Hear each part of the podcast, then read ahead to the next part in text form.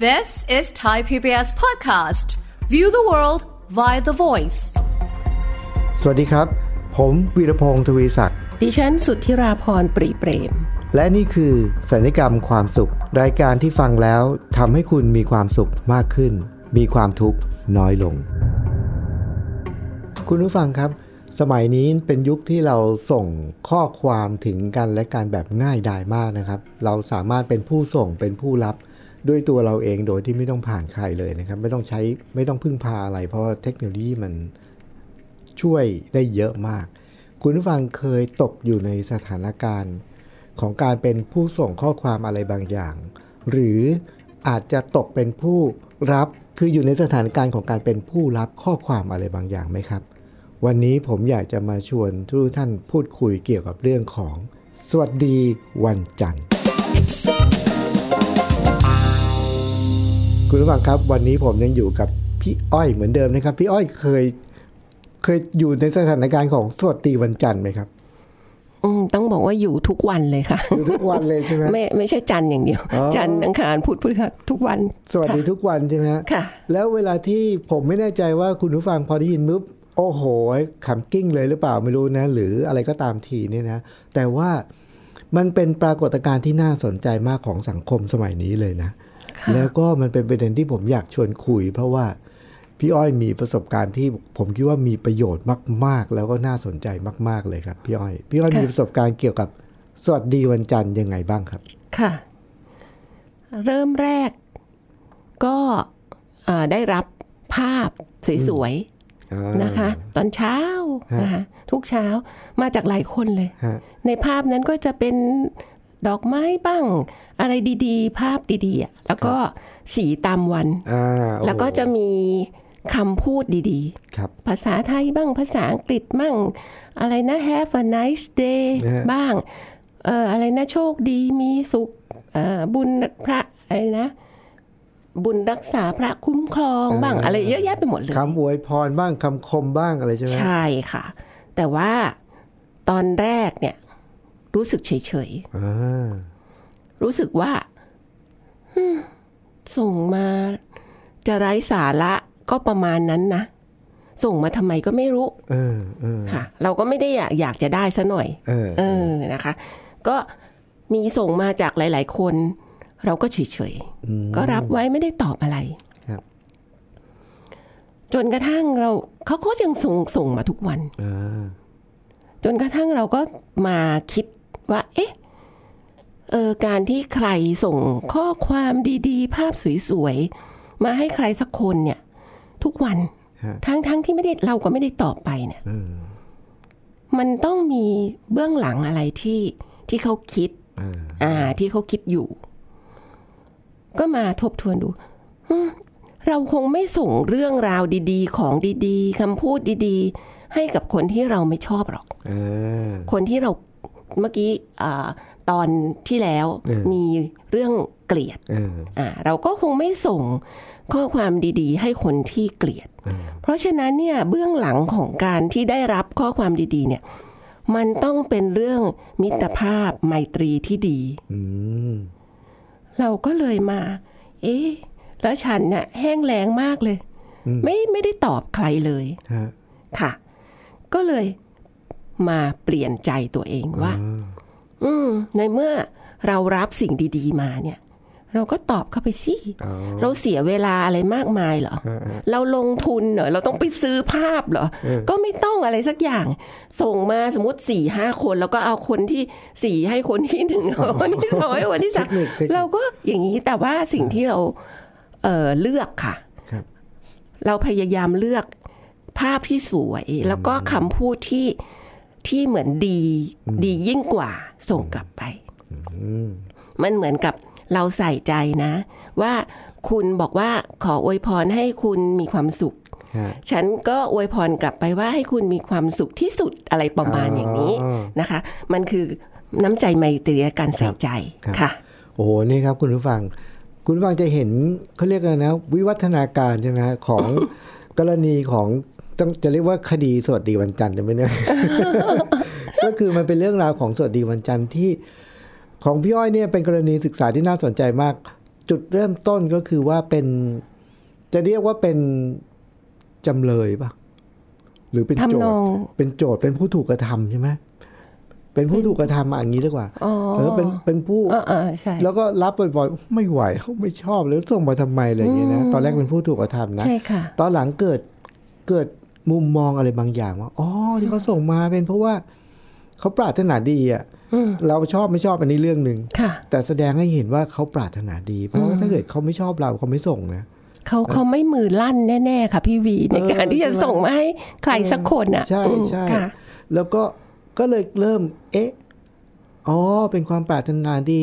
หลังจากนั้นก็อ่ะไม่ไม่อะไรไม่รู้สึกลำคาญละอะไรอย่างเงี้ยนะทำไมทำมาเนี่ยครับคุณผู้ฟัง กลายเป็นพี่อ้อยเนี่ย ตอนนี้เข้าไปอยู่ในสมาคมนี้ แล้ว อยู่อยู่อย่างเอ่อเต็มใจ เออ ค่ะ ใช่เพราะว่าพอเราเข้าใจปุ๊บเราก็เลยปฏิบัติสิ่งนั้นกับคนอื่นไปด้วย แล้วก็รู้สึกเหมือนกับว่า โหเขาอุตส่าห์ส่งมา เราก็มีน้ำใจตอบไปหน่อยละกันอะไรอย่างเงี้ย ค่ะ นะ ตอนนี้อ่ะต้องบอกว่ามันไม่ใช่แค่น้ำใจส่งมาน้ำใจส่งส่งกลับ แต่ว่าความรู้สึกของตัวเองอ่ะกับสวัสดีวันจันทร์เนี่ย เออ เขาเป็นเหมือนทูตสันทวะไมตรีเลย โอ้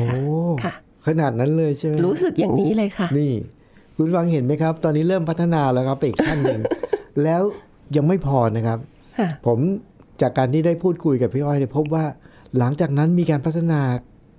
เพิ่มขึ้นอีกเลเวลหนึ่งอีก ค่ะ เพิ่มขึ้นเพราะว่าเกิดการเรียนรู้เพิ่มครับ ค่ะ การเรียนรู้ที่ว่าเนี่ยคืออะไรครับพี่อ้อย ค่ะ การเรียนรู้เนี่ยเกิดจากการที่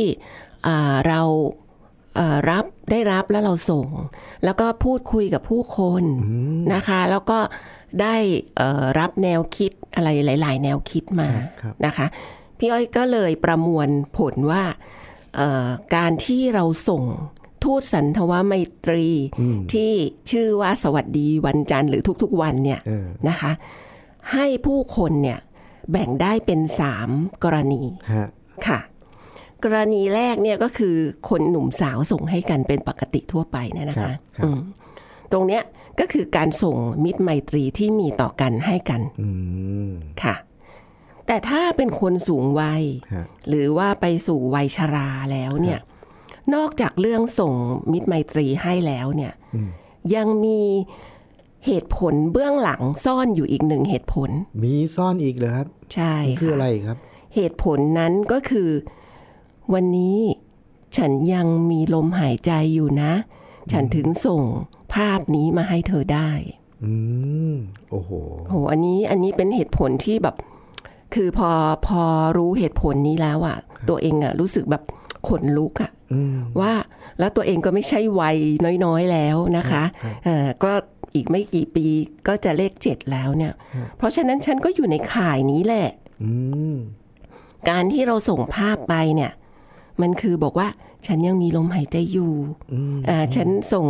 มิตรไมตรีคำอวยพรมาให้คุณนะ ฮะ นะคะ แล้วก็เพราะฉะนั้นถ้าสมมติว่าวันหนึ่งที่คนผู้สูงวัยที่เคยส่ง สวัสดีวันจันทร์ให้คุณ เขาหายไป อืมอืม นั่นน่ะ สังวรว่าต้องอาจจะมีอะไรเกิดขึ้น โอ้โห เพราะฉะนั้นมิตรไมตรีความห่วงใยที่มีต่อกันน่ะเราคงต้องถามไทยแล้วแหละ ฮะ อ่าหายไปไหนเป็นอะไรหรือเปล่า อ่า นะคะ อันนี้สำหรับคนสูงวัย ครับ กรณีสุดท้ายคือทุกคนเลย ครับ ไม่แบ่งวัยไม่แบ่งอะไรทั้งสิ้น อันเนี้ยเป็นเรื่องของพลังงาน ครับ นะคะก็คือทุกวันที่เราเริ่มต้นวันใหม่นะคะ มีเอ่อแนวคิดเรื่องการใช้พลังงานเนี่ยว่า เราควรต้องรับเรื่องดีๆ อืม คำพูดดีๆ แนวคิดดีๆ อะไรที่เป็นบวก อืมอืม นะคะ ซึ่งเราก็กลับมาดูสวัสดีวันจันทร์โอ้โหที่ได้พูดไปแล้วภาพก็สวยสีตามวันคำอวยพรดีๆคำคมนะคะ ซึ่งอันเนี้ยก็คือถ้าแล้วเราเราก็ไม่ส่งสวัสดีวันจันทร์ตอนหนึ่งทุ่ม เออ เราก็ส่งส่งสวัสดีวันจันทร์ตอนเจ็ดโมง บางคนตีห้าก็ส่งแล้วหกโมงเจ็ดโมง พอสายสายๆบ่ายๆเริ่มหายไปละ ครับ นะคะ มีเวลา เพราะฉะนั้นเนี่ยค่ะเราเราเท่ากับเราได้รับพลังงานดีเพื่อเริ่มต้นวันที่ดี อืม นะคะ ถ้าเราใส่ใจว่า ข้อความโอูดภาพสวยงาม ข้อความดีจัง อย่าไปชาชินกับมันแล้วแบบเหมือนกับว่า เออก็ส่งมาทุกวันก็ไม่อ่านอะไรอย่างเงี้ยนะคะ ให้เราใส่ความรู้สึกดีๆ เข้าไปตอนที่รับ ครับ เราอะจะได้รับพลังงานดีและได้เริ่มต้นพลังงานดี ซึ่งตัวเนี้ยมีคำพูดอ่าเป็นภาษาอังกฤษนิดนึงนะคะ ครับ พี่วี เขาบอกว่า one small positive thought in the morning can change the entire outcome of your day หมายความว่าสิ่งเล็กๆแหละ ที่มันเป็นบวกอะ ความ ที่เราได้รับมาตอนเช้าเนี่ย ฮะ มันจะส่งพลังงานดีเนี่ยให้เปลี่ยนวันนั้นนะเป็นวันดีๆ ไปเลย และไม่ใช่แค่วันดีนะวันเดียวนะคะ ถ้าเราส่งวันจันทร์เขาบอกว่าทั้งสัปดาห์ อ๋อ ก็จะดีด้วย แต่เราต้องมีพะเอ่อรับพลังงานนี้ดีนั้นด้วยนะ ถ้าเราแค่รับแล้วข้ามไปรับแล้วข้ามไป แล้วก็เหมือนทิ้งของดีไปค่ะค่ะ โอ้คุณฟังเห็นไหมครับว่าแค่เรื่องราวของประเด็นของสวัสดีวันจันทร์เนี่ยมันมีเรื่องราวซ่อนอยู่มากมายนะ แล้วเมื่อกี้เนี่ยเมื่อสักครู่เนี่ยนะที่พี่อ้อยบอกว่ามันมีอยู่สองสามเหตุผลนะ ค่ะ เหตุผลที่สองเนี่ยมันทำให้ผมนึกถึงเรื่องเรื่องหนึ่งครับที่พี่อ้อยบอกว่ามันทำให้เป็นการยืนยันว่า ถ้าสำหรับผู้สูงอายุนะ ใช่ เป็นการการส่งสวัสดีวันจันทร์ไปหาใครเนี่ยเป็นการบอกว่าเออวันนี้ฉันยังอยู่นะ ใช่ ฉันยังไม่ได้ไปไหนนะ ค่ะ แล้วก็ถ้าเกิดวันหนึ่งถ้าเกิดเขาไม่ส่งเนี่ย แสดงว่า เอ๊ะ ต้องเอ๊ะแล้วนะท้ายผมนึกถึงลูกศิษย์คนหนึ่งครับพี่อ้อย ผมเป็นวิทยากรจิตอาสาไปบรรยายในในเรือนจำมา 20 ปีแล้ว โอ้ค่ะ ก็บรรยายให้กับผู้ต้องขัง เกี่ยวกับเรื่องการวางเป้าหมายในชีวิต หรือบางทีผมก็ไปชวนเขาเล่นดนตรีอะไรอย่างเงี้ยนะฮะบางเรือนจำก็เป็นโครงการระยะสั้นบ้าง ระยะยาวบ้าง ครั้งเดียวบ้าง บางทีก็เป็นเดือน บางทีก็บางแห่งก็เป็นปีก็มีก็ทำให้มีลูกศิษย์เยอะมาก แล้วก็ข้อดีของ Facebook เนี่ยก็คือ ส่วนใหญ่ลูกศิษย์ที่อยู่ในเรือนจำเนี่ย เราก็จะเขาออกจากเรือนจำเมื่อไหร่เราก็ไม่รู้นะแล้วเขาชื่ออะไรอะไร เราก็จะไม่มีข้อมูลเพราะเราเจอเยอะมาก ใช่ แต่ข้อดีของโซเชียลมีเดียสมัยนี้ก็คือว่า ผมเนี่ยเจอลูกศิษย์เยอะ แต่เขาอะเป็นร้อยๆเนี่ยจำผมได้ จำพี่วีได้อืม พอหลายคนเวลาที่เขาออกจากเรือนจำมาเนี่ยเขาก็จะสืบเสาะหาเราจนเจอครับ แล้วก็ขอเพิ่มเพื่อนขอแอดเฟรนมาใน Facebook แล้วก็บอกว่า อาจารย์จำผมได้ไหมครับ ผมอยู่ที่นั่นที่นี่อะไรเงี้ย หลายคนผมก็จะจำได้นะครับ อ๋อค่ะ ก็ยังพอจำได้ ค่ะ ปุ๊บก็มีอยู่คนหนึ่งนะครับ ที่เขาติดต่อกันแล้วก็เป็นเพื่อนกันหลังจากที่เขาออกจากเรือนจำแล้ว แล้วทุกวันสำคัญเนี่ยเขาจะส่งข้อความมาหาผมมาขอบคุณ ทุกวันปีใหม่ วันพ่อวันอะไรอย่างเงี้ย ค่ะ ทุกวันเนี่ยเขาจะส่งมา แล้วมีอยู่ปีหนึ่งครับ ผมเกิดเกิดมีทัศนคติมุมมองอะไรบางอย่าง เป็นการส่วนตัวนะ ค่ะ ผมก็ไม่ส่งข้อความหาใครเลย ช่วงปีใหม่เนี่ย เพราะว่าอยู่ดีๆ ปีนั้นเนี่ยคือผมไปอ่าน ผมไปอ่านบทความบทความหนึ่งเป็นบทความที่เขาเขียนว่าเออเขาเอารายงานมาให้ดูเกี่ยวกับเรื่องของวงการธุรกิจของการส่ง SMS นะฮะว่ามันมีมูลค่ามากขนาดไหนอะ อืม ผมก็เลยบอกอ้าวการที่เราส่งข้อความไปเนี่ย คนที่ได้ประโยชน์เนี่ยก็คืออเจ้าของธุรกิจการสื่อสารนะ เพราะสมัยก่อนยังไม่ใช่สมัยนี้สมัยก่อนเนี่ยหนึ่งข้อความเราต้องเสียสาม ใช่ บาท ใช่ หก ใช่ บาท ใช่ใช่ แล้วถ้าเราส่งไปให้ไปสวัสดีไปแฮปปี้นิวเ e ียร์เบอร์รี่คริสต์มาสใครต่อใครเนี่ยร้อยคน เขาก็จะได้จากเราไปสามร้อย ค่ะ ตกลงใครได้เนี่ยนะอันที่หนึ่ง อันที่สองก็ต่อมาคำอวยพรที่เราส่งไปให้เขาเนี่ย มันมีประโยชน์กับเขาจริงหรือเปล่าไม่แน่ใจนะ มีมีคนคิดแบบนี้ค่ะ ปีนั้นเลยไม่ส่งเลย อืม ไม่ได้อยากจะประหยัดเงินนะ แต่ว่า ค่ะ เกิดความสงสัยก็เลยไม่ส่งครับ ค่ะ พอไม่ส่งเลยปุ๊บผ่านไปประมาณสักต้นปีไม่ส่ง มกรากุมภามีนาไม่ส่งอะไรทั้งสิ้นสงกรารก็ไม่ส่งทั้งสิ้น ผ่านไปสามสี่เดือนครับ มีลูกศิษย์คนหนึ่งที่เป็นผู้อดีตผู้ต้องขังเนี่ยเขาส่งข้อความมาหาผมครับ แล้วบอกว่า สวัสดีครับอาจารย์ อาจารย์สบายดีไหมครับ สุขภาพอาจารย์เป็นยังไงบ้าง อาจารย์เป็นอะไรหรือเปล่า คือข้อความเขาที่ส่งมานี่คือเป็นห่วง เป็นห่วงแล้วก็ เอ้าทำไมทำไมถามแบบนี้ล่ะ เกิดมีอะไรหรือเปล่าบอกอ๋อไม่มีอะไรครับ เพราะว่า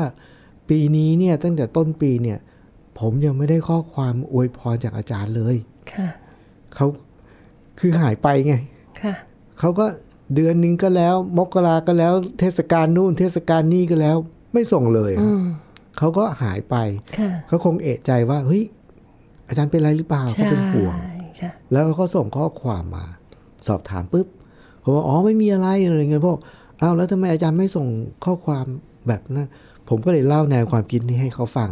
ค่ะ เขาฟังเสร็จแล้ว พี่อ้อยรู้ไหมครับว่าคำตอบเขาเนี่ยทำให้ผมเปลี่ยนแนวความคิดอีกครั้งหนึ่งเลย อืม หลังจากนั้น อยากฟัง คำตอบเขาก็คือเขาบอกว่า อาจารย์ครับ อาจารย์สังเกตไหมครับว่า เวลาที่อาจารย์ส่งข้อความมาหาผมอวยพรช่วงเทศกาลต่าง ๆ เนี่ย อาจารย์ส่งแต่ภาษาอังกฤษทั้งนั้นเลย อืม แฮปปี้นิวเยียร์เมอรี่คริสต์มาสอะไรอย่างเงี้ย ค่ะ ส่งแต่ภาษาอังกฤษทั้งนั้นเลยครับ เพราะอะไรครับ เพราะว่าพิมพ์คำว่าพิมพ์ภาษาไทยแบบเมอร์รี่คริสต์มาสพิมพ์ยากอะพิมพ์ภาษาอังกฤษง่ายกว่า ใช่ไหมฮะ ค่ะ แฮปปี้นิวเยียร์สวัสดีปีใหม่สำหรับสำหรับผมเวลาที่เราพิมพ์อะ ค่ะ พิมพ์ภาษาอังกฤษมันง่ายกว่า เราก็พิมพ์ส่งไปเป็นภาษาอังกฤษหมดอะเขาบอกอาจารย์สังเกตไหมว่าอาจารย์ส่งมาภาษาอังกฤษทั้งนั้นเลยบอกเออใช่ใช่แล้วอาจารย์รู้ไหมครับว่า ผมอะอ่านภาษาอังกฤษไม่ออก อืม แล้วผมไม่เข้าใจหรอกเออ อาจารย์ส่งอะไรมาผมไม่เข้าใจเลย แต่ผมแค่รับรู้ได้อย่างเดียวว่า มันคือความปรารถนาดีของอาจารย์ ค่ะ โอ้โห พี่ว่ารู้ไหมว่าพอผมรู้อย่างนั้นนี่มันทำให้เราแบบ เปลี่ยนแนวความคิดอีกครั้งหนึ่งเลยว่ามันอย่างที่พี่อ้อยพูดเหตุผลสองสามประการเมื่อกี้นี้เลย ค่ะ แล้วเรื่องนี้เป็นเรื่องที่ที่ผมเจอด้วยตัวเองแล้วมันยืนยันเลยว่า ค่ะ สิ่งเหล่านี้มันแสดงถึงความปรารถนาดี ที่ใครสักคนหนึ่ง อยากมอบให้กับใครสักคนหนึ่ง ใช่ค่ะ ถ้าเขาไม่รักไม่ชอบไม่คิดถึงไม่เป็นห่วงเขาไม่ส่งนะ ใช่ค่ะ โอ้โห พี่อ้อยได้ฟังเรื่องนี้แล้วเป็นไงรู้สึกไงฮะ คือทราบซึ้งมีความรู้สึกว่าน้องลูกศิษย์คนนั้นน่ะเขามีความคือเบื้องหลังของความปรารถนาดีที่เอ่อเป็นเป็นตัวตั้ง อืม นะคะที่มีต่อกัน ครับ เออพอมันมีส่งเอ่อมีการส่งความปรารถนาดีต่อกันแล้วเนี่ย ความผูกพันความรักความห่วงใยอะไรเงี้ยมันจะก่อเกิด ฮะ ค่ะ แล้วถ้าสูงไปยิ่งกว่านั้นก็คือ ความเคารพนับถืออแล้วก็ความกตัญญู ครับ นะคะมันมันจะขึ้นไปเป็นสเต็ปซึ่งน้องคนเนี้ยมีสเต็ปไหนเราก็ไม่ทราบหรอก แต่ว่าที่เขามีแน่ ๆ ก็คือความรักความห่วงใยนะคะที่เกิดจากเอ่อความการได้รับจากอ่ะจากพี่วีก่อนในครั้งแรกตอนที่เขาเป็นนักโทษ ครับ นะคะแล้วก็พอส่งข้อความอะไรอย่างเงี้ยมันก็กลายเป็นสิ่งที่สารต่อความสัมพันธ์ที่ดี ตัวเนี้ยมันเป็นมิตรภาพที่แบบ จะบอกว่าซื้อหาไม่ได้เหมาะคือจะไปบังคับ พี่วีบอก พี่วีส่งให้พี่อ้อยหน่อยสิมันก็ไม่ได้อีก มันต้องมีน้ำใจที่ก่อเกิดก่อนแล้วก็ส่งให้ เพราะฉะนั้นเนี่ยเออมันเป็นเรื่องดีๆทั้งนั้นเลยนะคะ ระหว่างคนสองคน ครับ ค่ะ ซึ่งรู้สึกซาบซึ้งมากเลยค่ะ ค่ะ โหแล้ว คราวนี้คราวนี้ที่เขาพอเขาคำตอบเขาเนี่ย ผมคิดว่าโอ้โหพี่อ้อยเชื่อไหมครับว่าทุกครั้งเวลาที่ผมตะเวนเดินทางไปบรรยาย หรือว่าไปแบ่งปันที่ไหนนี่นะไม่ว่าจะเป็นในโรงพยาบาลให้กับผู้ป่วย ในเรือนจำให้กับผู้ต้องขัง ในโรงเรียนประถม โรงเรียนมัธยมมหาโรงเรียนอนุบาลเนี่ย ทุกที่เนี่ยเราก็จะได้เรียนรู้เรื่องราวที่สำคัญสำคัญ ค่ะ ๆจากทุกคนที่เราเจอเสมอไม่ว่าเขาเป็นใคร ค่ะ คราวนี้เนี่ยเป็นครั้งที่ผู้ต้องขังคนเนี้ย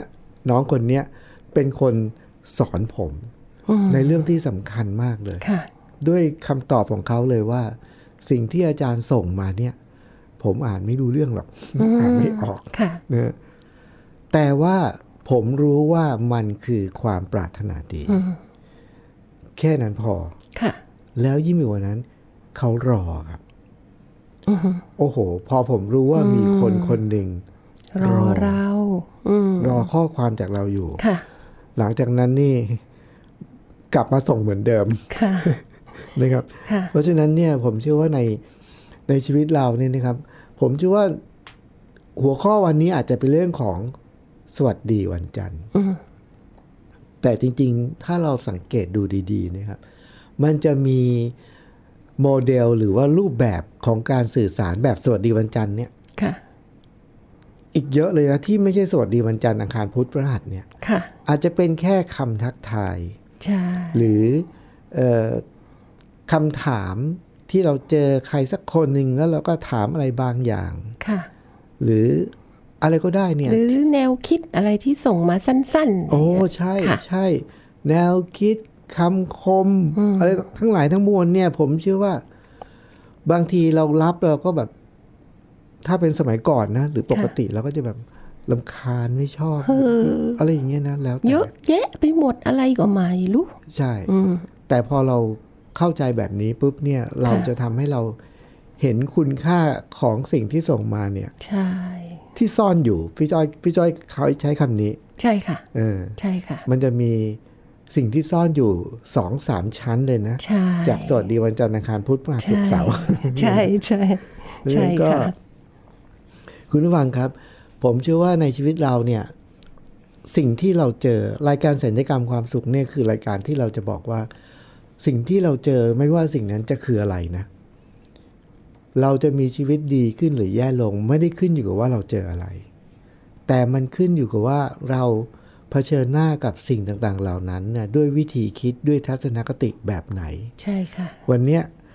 ถ้าเรามีอะไรบางอย่างที่เราเจอ ที่ต้องเจอทุกวันไม่ว่าจะเป็นอะไรก็ตามที แล้วเรารู้สึกว่ามันทำให้เราขุ่นมัวขุดข้องหมองใจนะ ถ้าเราสังเกตดีๆ อย่างกรณีวันนี้เนี่ย พี่อ้อยเริ่มจากสวัสดีวันจันทร์ที่ตอนแรกได้รับแล้วไม่ชอบ เบื่อแล้วก็ลำคาญด้วย ใช่ จะกลายเป็นเข้าใจ พอเข้าใจแล้วตอนนี้กลายเป็นเป็นผู้ร่วมขบวนการด้วยส่งด้วยนะ แล้วหลังจากนั้นเนี่ยสังเกตปุ๊บพี่อ้อยก็จะเกิดการเรียนรู้ แล้วค้นพบคุณค่าที่ซ่อนอยู่ ภายใต้สิ่งเหล่านี้ ค่ะ มันทำให้เป็นอีกตัวอย่างหนึ่งเลยครับคุณผู้ฟัง สิ่งที่เราเจอ ไม่ว่าเราจะชอบมันหรือไม่ ถ้าเราเปลี่ยนวิธีคิด เปลี่ยนมุมมองที่เราใช้เผชิญกับสิ่งนั้น ค่ะ ในที่สุดเราจะเริ่ม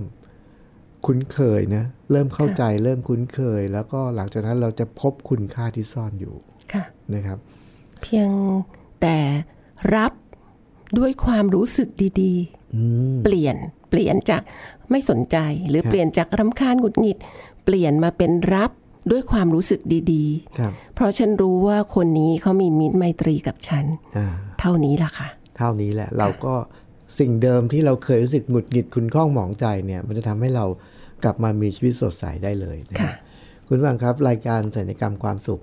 ก็อย่างที่ได้เรียนคอนเซปต์ไปหลายครั้งนะครับ ว่าเรามีวัตถุประสงค์ที่จะแบ่งปันแง่คิดมุมมอง ที่จะทำให้เรามีชีวิตที่มีความสุขมากขึ้น แล้วก็มีความทุกข์น้อยลง แต่ว่ารายการในแต่ละตอนเนี่ย ผมพี่วีนะครับ แล้วก็พี่อ้อยเนี่ยก็จะพยายามสรรหามุมมองต่างๆ ที่จะพัฒนาให้ชีวิตเราดีขึ้นเนี่ยมานำเสนอคุณผู้ฟังนะครับ แต่ในขณะเดียวกันคุณผู้ฟังสามารถที่จะติดต่อสื่อสารกับเราได้นะครับ ไม่ว่าจะเป็นช่องทางทางพอดแคสต์ของไทย PBS หรือแม้กระทั่งช่องทางการสื่อสารส่วนตัวของของเราทั้งสองคนนะครับ จะเป็น Facebook เนี่ยถ้าเกิดว่าพิมพ์ชื่อวีรพงศ์ทวีศักดิ์นะครับ หรือเออพี่อ้อยก็สุด สุด ที่ ที่รา รา พ พร รปรีเปร ป ม รีเปรม ค่ะ ทั้งภาษาไทยภาษาอังกฤษหาไปเดี๋ยวเจอแน่นอนนะครับ ค่ะ ที่ผมพูดถึงเรื่องนี้เพราะอะไรรู้ไหมครับ เพราะว่าหัวข้อที่เราสรรหามาแบ่งปัน ก็อาจจะมีประโยชน์นะครับ แต่ถ้าเกิดว่ามีหัวข้อใดที่คุณผู้ฟังที่ฟังแล้วมีความรู้สึกว่า โหอยากจะให้แบ่งปันเรื่องนั้นเรื่องนี้จังเลยเนี่ยสื่อสารมาแล้วมาบอกกับเรานะครับ อันนี้ก็จะได้ประโยชน์แล้วก็ตรงประเด็นมากขึ้นไปอีก ค่ะ เราทั้งสองคนก็จะรอการสื่อสารจากคุณผู้ฟังนะครับ ฟังแล้ว ชอบตรงไหนไม่ชอบตรงไหนอยากจะเพิ่มประเด็นอะไรนี่ แจ้งให้เราทราบได้ ค่ะ เรา ยิน ทั้ง ดี คู่ ค่ะ ยินดีและพร้อมนะครับ ค่ะ ก็วันนี้เวลาหมดลงแล้วนะครับ ผมพี่วีครับวีรพงศ์ทวีศักดิ์และพี่อ้อยต้องลาไปก่อนนะครับ สวัสดีค่ะ สวัสดีครับ ติดตามรายการทางเว็บไซต์และแอปพลิเคชันของไทย PBS Podcast Spotify SoundCloud Google Podcast Apple Podcast และ YouTube Channel Thai PBS Podcast Thai PBS podcast. View the world via the voice.